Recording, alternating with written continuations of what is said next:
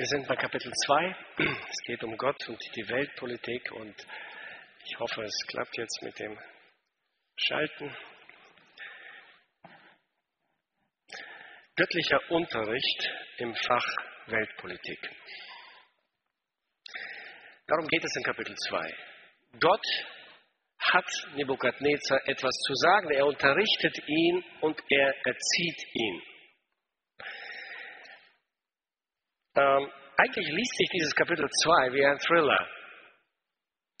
Ein spannender Krimi. Es ist eine spannende Geschichte mit allen Zutaten, die ein Politkrimi eigentlich braucht. Es beginnt damit, dass Nebukadnezar einen Traum hat. Es war vermutlich so etwas wie ein Albtraum für ihn. Er war sehr verstört nach diesem Traum. Er war sehr erschrocken und er konnte nicht mehr schlafen. Nun, Nebukadnezar ruft alle seine Berater zusammen und seine Berater werden hier in Kapitel 2, wir werden leider nicht alles lesen können wegen der Kürze der Zeit, sie werden weise Zauberer und Wahrsager genannt. Die Könige der damaligen Zeit brauchten kein Parlament. Sie waren Alleinherrscher. Sie taten, was sie wollten. Aber wenn sie schlau waren, wussten sie, dass sie nicht alles können, nicht alles wissen und sie brauchten Berater. Nun, diese Berater waren damals oft religiöse Menschen, hatten mit Okkultismus zu tun, mit Götzendienst, mit Zauberei und mit Wahrsagerei. Nun, Nebukadnezar entscheidet sich zu einem sehr ungewöhnlichen Schritt, der seine Berater in Angst und Schrecken versetzt. Sie sollen ihm nicht nur den Traum deuten, sie sollen ihm erst sagen, was er geträumt hat. Er erzählt ihnen den Traum nicht. Sie sind sehr erschrocken. Es ist ein riesengroßer Aufruhr am Hof. Sie fürchten um ihr Leben und kommen zum König und sagen, er sagt ihnen, wenn ihr das nicht könnt, werdet ihr alle umgebracht. Ich lese ab Vers 10. Da antworteten die Wahrsager vor dem König und sprachen zu ihm, es ist kein Mensch auf Erden. Kein Mensch auf Erden, der sagen könnte, was der König fordert.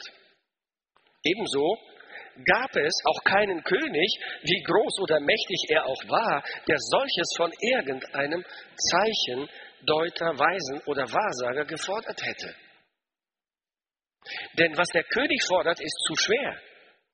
Und es gibt auch sonst niemand, der es vor dem König sagen könnte, ausgenommen die Götter, die nicht bei den Menschen wohnen. Da wurde der König sehr zornig und befahl, alle Weisen in Babel umzubringen. Und das Urteil ging aus, dass man die Weisen töten sollte. Auch Daniel und seine Gefährten suchte man, um sie zu töten. Daniel und seine drei Freunde, die hatten gerade ihre Ausbildung hinter sich, die Prüfung hinter sich und waren jetzt auch Berater des Königs, gehörten zu diesem Kreis. Und auch sie hätten ihr Leben jetzt verlieren müssen. Das Drama nimmt seinen Lauf Daniel und seine Freunde werden auch zu Opfern dieser willkürlichen politischen Säuberungen. Wir wissen nicht, was ihn antreibt, den Nebukadnezar. Vielleicht denkt er, die essen hier alle und ich versorge sie und sie haben hier ein tolles Leben, aber sie leisten gar nichts. Ich prüfe sie mal. Diese Wahrsage, ob sie auch wirklich was können. Vielleicht hat er schon länger den Verdacht, dass sie eigentlich nicht wirklich was können, aber sie beobachten ihn, sie beobachten die Lage, ziehen ihre Schlüsse und tun so, als wären sie fachkundig.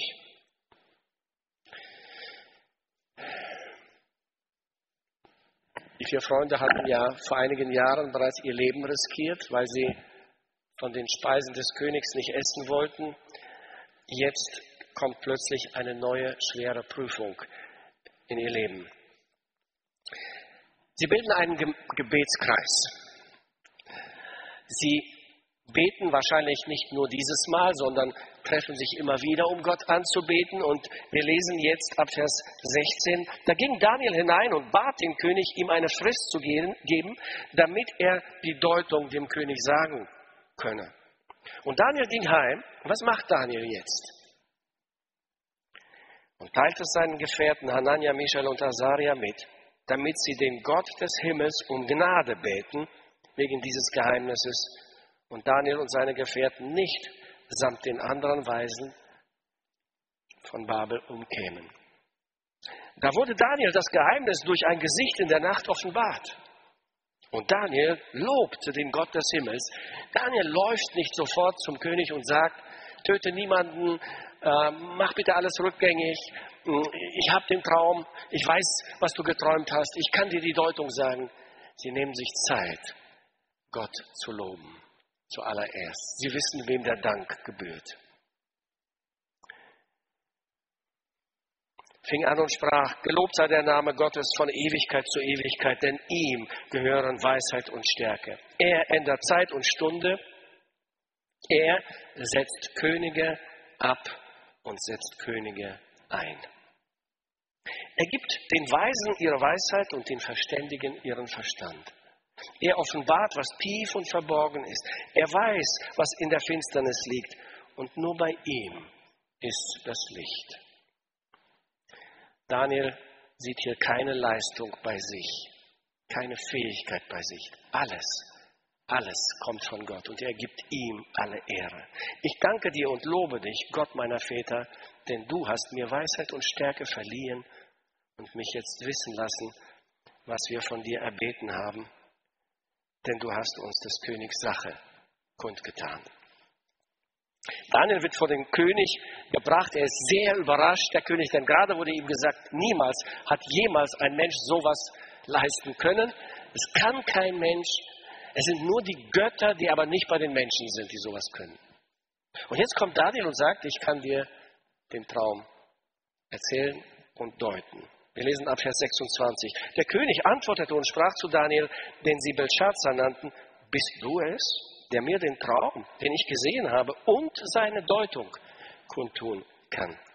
Daniel fing an vor dem König und sprach, das Geheimnis, nach dem der König fragt, vermögen die weisen Zauberer, Zeichendeuter und Sternkundigen dem König nicht zu sagen. Aber es ist ein Gott im Himmel. Daniel sagt nicht, aber ich bin der Einzige. Er sagt, es ist ein Gott im Himmel, der Geheimnisse offenbart. Der hat dem König Nebukadnezar kundgetan, was am Ende der Tage geschehen soll. Mit deinem Traum und deinen Gesichten, als du schliefst, verhielt es sich so. Du König dachtest auf deinem Bett, was der einst geschehen würde. Und der, der Geheimnisse offenbart, hat dir kundgetan, was geschehen wird. Mir aber ist dieses Geheimnis offenbart worden, nicht als wäre meine Weisheit größer als die Weisheit aller, die da leben sondern damit dem König die Deutung kund würde und du deines Herzens Gedanken erführest. Daniel ist bescheiden, demütig, gibt Gott die Ehre, sagt König, Gott hat es getan für dich. Es ist Gottes Lektion, es sind Gottes Lektionen für dich. Sieben Lektionen für einen Politiker. Erstens, Gott kennt deine Träume und deine Gedanken. Das ist die erste Lektion für jeden Politiker, nicht nur für Nebukadnezar. Gott kennt deine Träume und deine Gedanken. Daniel sagt nämlich, du König dachtest auf deinem Bett, was der einst geschehen würde. Und der, der Geheimnisse offenbart, hat dir kundgetan, was geschehen wird. Wer diese Wahrheit begreift, dass Gott meine Gedanken und meine Träume kennt, der wird vor bösen Plänen und vor gottlosen Entscheidungen bewahrt werden. Das ist eine sehr weise und notwendige Erkenntnis für jeden Menschen, auch für einen Politiker. Wir wissen, in der Weltpolitik, in der Politik überhaupt läuft vieles im Geheimen. Politik ist leider auch dafür bekannt, dass in der Öffentlichkeit das eine gesagt wird, aber im Verborgenen hinter den Kulissen wird etwas anderes beschlossen und gemacht. Es werden nicht nur wohltätige Pläne geschmiedet. Es wird leider auch beraten, wie man die Opposition aus dem Weg räumt, Gegner vergiftet, die Öffentlichkeit täuscht und über die Medien ein Bild vermittelt, das in Wahrheit eine Lüge ist. Diese erste Lektion für einen Politiker lautet, Gott kennt deine Träume und deine Gedanken. Vor Gott kannst du nichts verstecken. Er kennt deine Geheimnisse und er kann sie und wird sie offenlegen, früher oder später. Zweitens, ein gottesfürchtiger Berater ist besser als viele Wahrsager. Nebukadnezar hatte einen ganzen Hof voller Wahrsager, aber sie nützten alle nichts. Es waren gottlose Männer, sie kannten Gott nicht. Doch als es darauf ankam, eine entscheidende, eine lebensnotwendige Aufgabe zu lösen, versagten sie alle. Sie konnten nicht helfen. Kein Wahrsager, kein Sachverständiger, kein Wissenschaftler, kein Psychologe, kein Soziologe kann Gedanken lesen. Verborgene Geheimnisse ans Licht bringen. Die Zukunft genau und zuverlässig voraussagen. Aber für Gott ist es ein leichtes. Jeder König und jeder Präsident, jeder Weltpolitiker ist sehr gut beraten, sich gottesfürchtige Berater zur Seite zu stellen. Menschen, die den lebendigen Gott kennen, ihm vertrauen und eine Beziehung zu ihm haben, die das Wort Gottes kennen und auslegen können. Daniel war dieser gottesfürchtige Berater für Nebukadnezar und Gott selbst hatte ihn an den Hof des Weltherrschers berufen. Drittens, die dritte Lektion, Gott setzt Könige ab und setzt Könige ein. Nebukadnezar war ein aufstrebender, erfolgreicher aus menschlicher Sicht äh, äh, Weltherrscher. Und die ganze Welt lag scheinbar zu seinen Füßen. Seine Strategie schien aufzugehen, seine Politik war erfolgreich für alle sichtbar, seine Eroberungen waren genial und ein offensichtlicher Beweis seiner Stärke.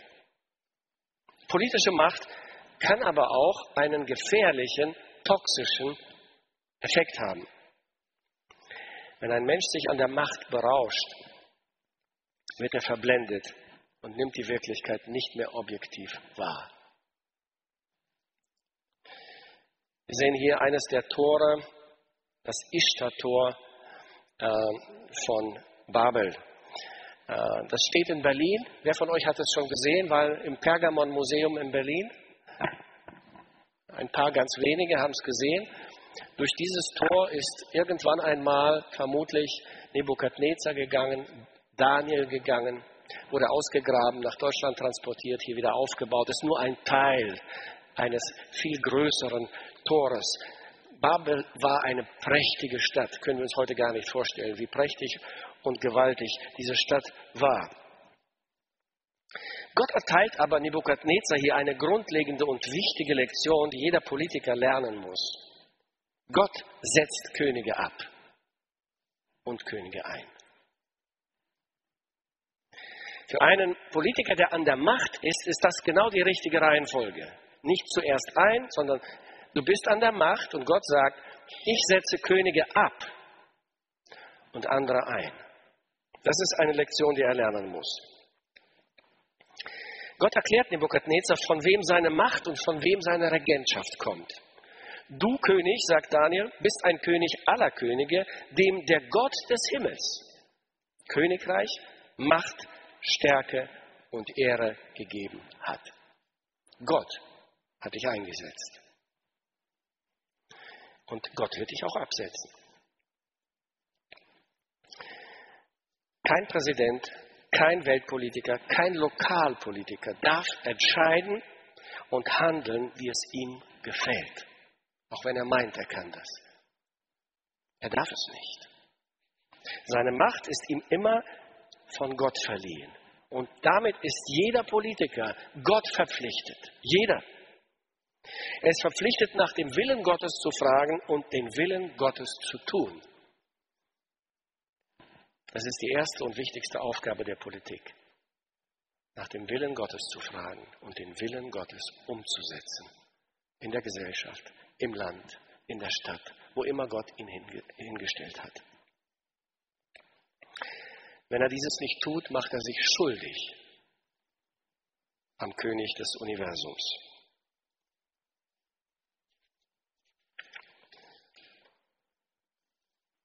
Nun, ich denke, an dieser Stelle kommt diese Lektion für Nebukadnezar gerade rechtzeitig.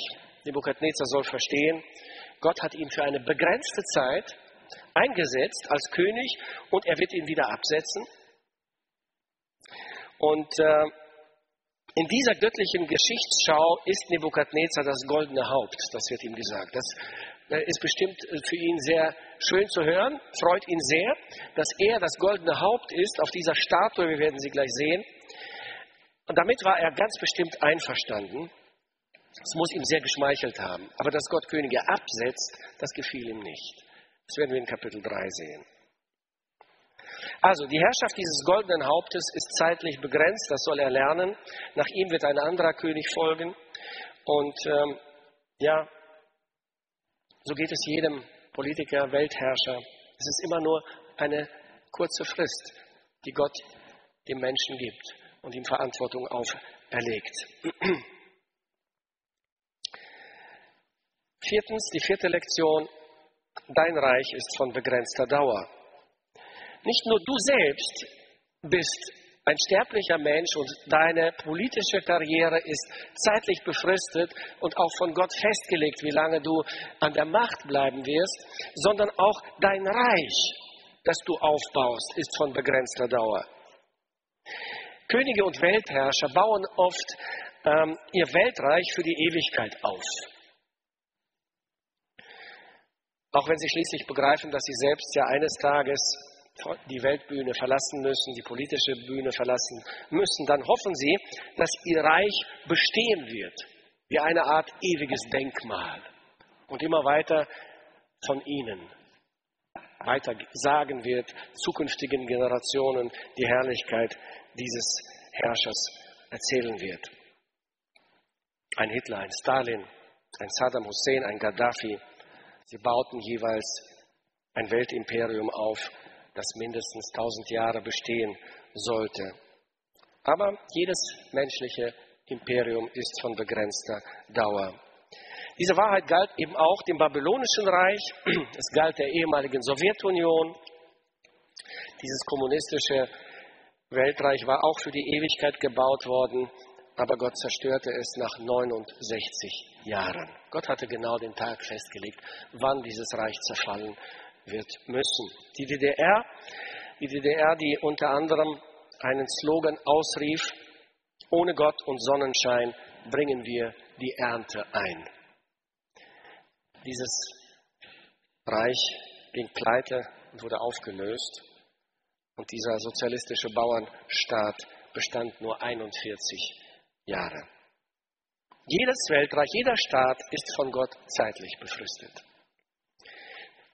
Auch die Bundesrepublik Deutschland hat ein Ablaufdatum. Die Europäische Union hat ein Ablaufdatum. Ein zeitlich befristetes politisches Gebilde.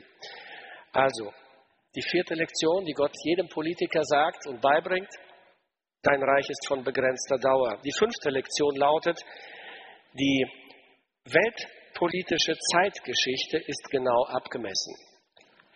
Das ist wahrscheinlich die wichtigste Lektion, die Gott hier nicht nur Nebukadnezar erteilt, sondern der gesamten Menschheit durch diesen Traum. Gott benutzt Nebukadnezar, er benutzt Daniel als seinen Propheten, um der ganzen Welt die Zukunft zu erklären und diese Lektion zu vermitteln. Die weltpolitische Zeitgeschichte ist genau abgemessen. Und auf wenige Weltreiche begrenzt. Auf wenige Weltreiche begrenzt. Ähm, Gott zieht also den Vorhang zurück und präsentiert Nebukadnezar das Panorama der Weltgeschichte von der Gegenwart Nebukadnezars bis zum Ende der Welt. Das ist sie, die politische Weltgeschichte. Mehr ist dazu nicht zu sagen. Das ist sie. Es ist eine erstaunliche und eine verblüffend präzise Vorausschau der politischen Entwicklungen der Weltgeschichte. Gott zeigt Nebukadnezar hier die Abfolge der Weltreiche bis zum Ende der Zeitgeschichte. Das goldene Haupt ähm, ist Nebukadnezar, du König bist das goldene Haupt. Das ist sein Reich, das er aufgebaut hat, Babylon. Es hat einen besonderen Glanz, es hat eine besondere Macht, Anziehungskraft, ja, aber es wird abgelöst werden.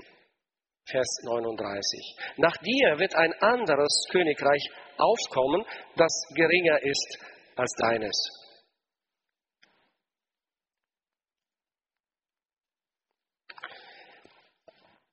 Nämlich Medo-Persien wird aufkommen. Ähm, danach das dritte Königreich, das aus Kupfer ist und über alle Länder herrschen wird.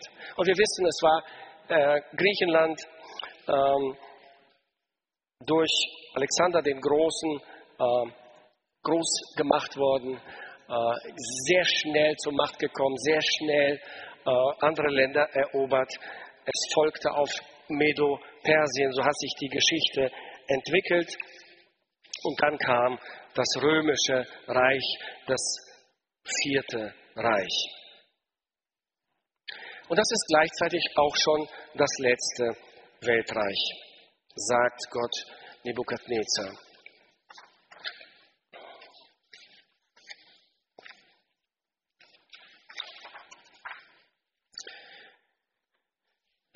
Wir haben nicht äh, die Zeit, uns ausführlicher mit dem Römischen Reich auseinanderzusetzen. Es ist äh, durch Eisen hier, durch die, die Beine äh, und Füße, die aus Eisen sind, dargestellt. Es hat eine besondere Härte. Die Zweiteilung der Beine also es beginnt mit den, mit den Ländern hier. Die Zweiteilung der Beine sagt aus, dass dieses Land sich spalten wird und es gab in der Zukunft dann später das oströmische und das weströmische Reich. Und äh, das vierte Weltreich, dieses römische Reich, ist zugleich das letzte. Es existiert länger als alle anderen und es wird im Laufe der Zeit seine Form verändern. Später in äh, Kapitel äh, 7 wird noch mehr über dieses Reich gesagt und in äh, äh, anderen Kapiteln in diesem Buch Daniel wird immer wieder Bezug genommen auf das römische Reich, wie es sich verändern wird in der letzten Zeit. Eigentlich ist das römische Reich niemals wirklich von einer anderen Weltmacht besiegt worden. Es ist zerfallen, es ist untergegangen, es schlummerte, eine Zeit lang oder lebte weiter in den Nachfolgestaaten Roms. Wir haben sehr viel von Rom übernommen, die Rechtsprechung und viele andere Dinge haben wir aus Rom übernommen. Und die westliche Welt, aber auch teilweise die östliche Welt ist aus Rom hervorgegangen und die Bibel sagt, am Ende wird es wieder zum Vorschein kommen in neuer Gestalt, vereint, ja, und äh, dargestellt ist das äh, durch die beiden Füße. Da ist nicht nur Eisen, sondern auch Lehm beigemischt. Es ist eine Mischung, die eigentlich nicht wirklich haftet aneinander, nicht wirklich stabil ist. Und so wird auch gesagt, ähm, ähm, ab Vers 41, dass du aber die Füße und Zehen teils von Ton und teils von Eisen gesehen hast, bedeutet, das wird ein zerteiltes Königreich sein. Doch wird etwas von der Eisens Härte darin bleiben, wie du ja gesehen hast, Eisen und Ton vermengt und dass die Zehen an seinen Füßen teils von Eisen und teils von Ton sind, bedeutet, zum Teil wird es ein starkes und zum Teil ein schwaches Reich sein. Und dass du gesehen hast, Eisen mit Ton vermengt, bedeutet, sie werden sich zwar durch Heiraten miteinander vermischen, aber sie werden doch nicht aneinander festhalten, so wie sich Eisen und Ton nicht mengen lässt. Ähm, wir sind heute bei den Füßen und Zehen des Römischen Reiches angelangt in der Weltgeschichte, liebe Geschwister. Und diese Vision, die Daniel gesehen hat, Nebukadnezar gesehen hat, betrifft uns ganz persönlich. Es ist die Geschichtsschau Gottes, wie er sie uns geoffenbart hat, bis zu ihrem Abschluss. Und wir sind am Ende dieser politischen Weltgeschichte angekommen, bei den Füßen und Zehen dieser Statue. Und viele Ausleger gehen davon aus, dass ähm, das möglicherweise die Europäische Union ist, Union ist, die hier dargestellt wird, vielleicht aber auch etwas größer gefasst, die UNO, also der Versuch, die Länder zu vereinen, gezielt gemeinsam zu handeln in der Endzeit es ist interessant, dass die Europäische Union 1946 durch die römischen Verträge gegründet wurde. Und äh, viele sehen halt heute die Europäische Union als die Wiederauferstehung und die Fortsetzung der Geschichte Roms. Geografisch trifft es auch relativ äh, gut zu auf die EU und auch die Beschreibung passt sehr gut, teilweise brüchig und schwach und teilweise stark. So erleben wir ja die Europäische Union. Ja, man ist wirtschaftlich stark, man agiert in dieser Welt, man möchte eine Weltmacht sein, aber dann ist das Ganze sehr bröckelig. Und ein Veto von einem Regierungschef verhindert ein Vorhaben. Und plötzlich geschieht ein Brexit und äh, Großbritannien ist draußen. Sie werden sich durch Heiraten miteinander vermischen, aber doch nicht aneinander festhalten. Ich muss dabei an diese Multikulti-Gesellschaft denken, die heute sehr populär ist. Man versucht alles zu vermischen und zu sagen, wir haben eine Vielfalt, wir äh, mögen uns, wir lieben uns, wir schaffen es miteinander und doch gibt es nicht wirklich ein, eine Einheit.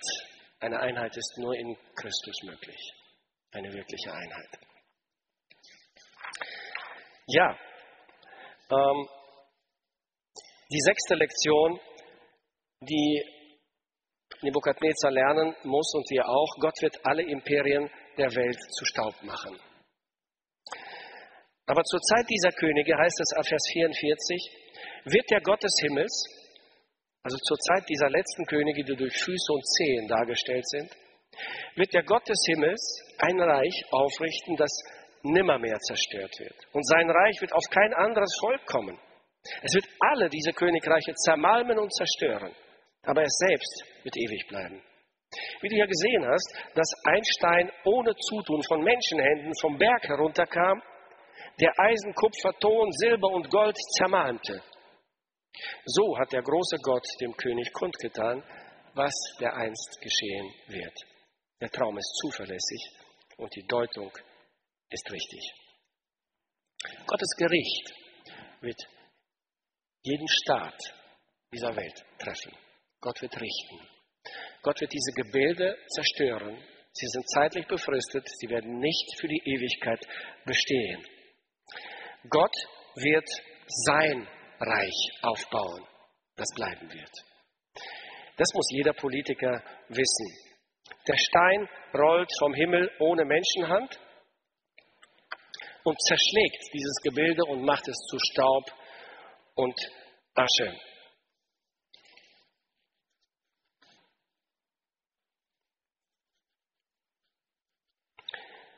Und eine letzte Lektion, die wir lernen können aus diesem Kapitel. Gott wird sein ewiges Reich aufbauen, das niemals zerstört werden wird. Zur Zeit dieser Könige wird der Gott des Himmels ein Reich aufrichten, das nimmermehr zerstört wird und sein Reich wird auf kein anderes Volk kommen. Ja, die Geschichte unserer Welt hat ein Ziel. Das ist, was Gott damit sagt. Und alles läuft auf dieses Ziel hinaus, nämlich, dass Christus kommt. Er ist dieser Stein, der Eckstein von den meisten verworfen. Und er wird Gericht halten und er wird diese Gebilde zerstören und zerschlagen und er wird sein ewiges Reich aufbauen. Das ist das Ziel der Geschichte. Und das teilt Gott hier Nebukadnezar mit.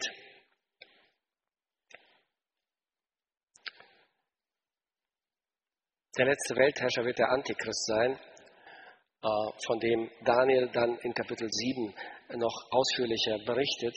Aber seine Zeit wird nur auf sieben Jahre begrenzt sein. Und Daniel sagt in Kapitel 7, danach wird das Gericht gehalten werden. Dann wird ihm, dem Antichristen, dem letzten Herrscher der Welt, seine Macht genommen und ganz und gar vernichtet werden.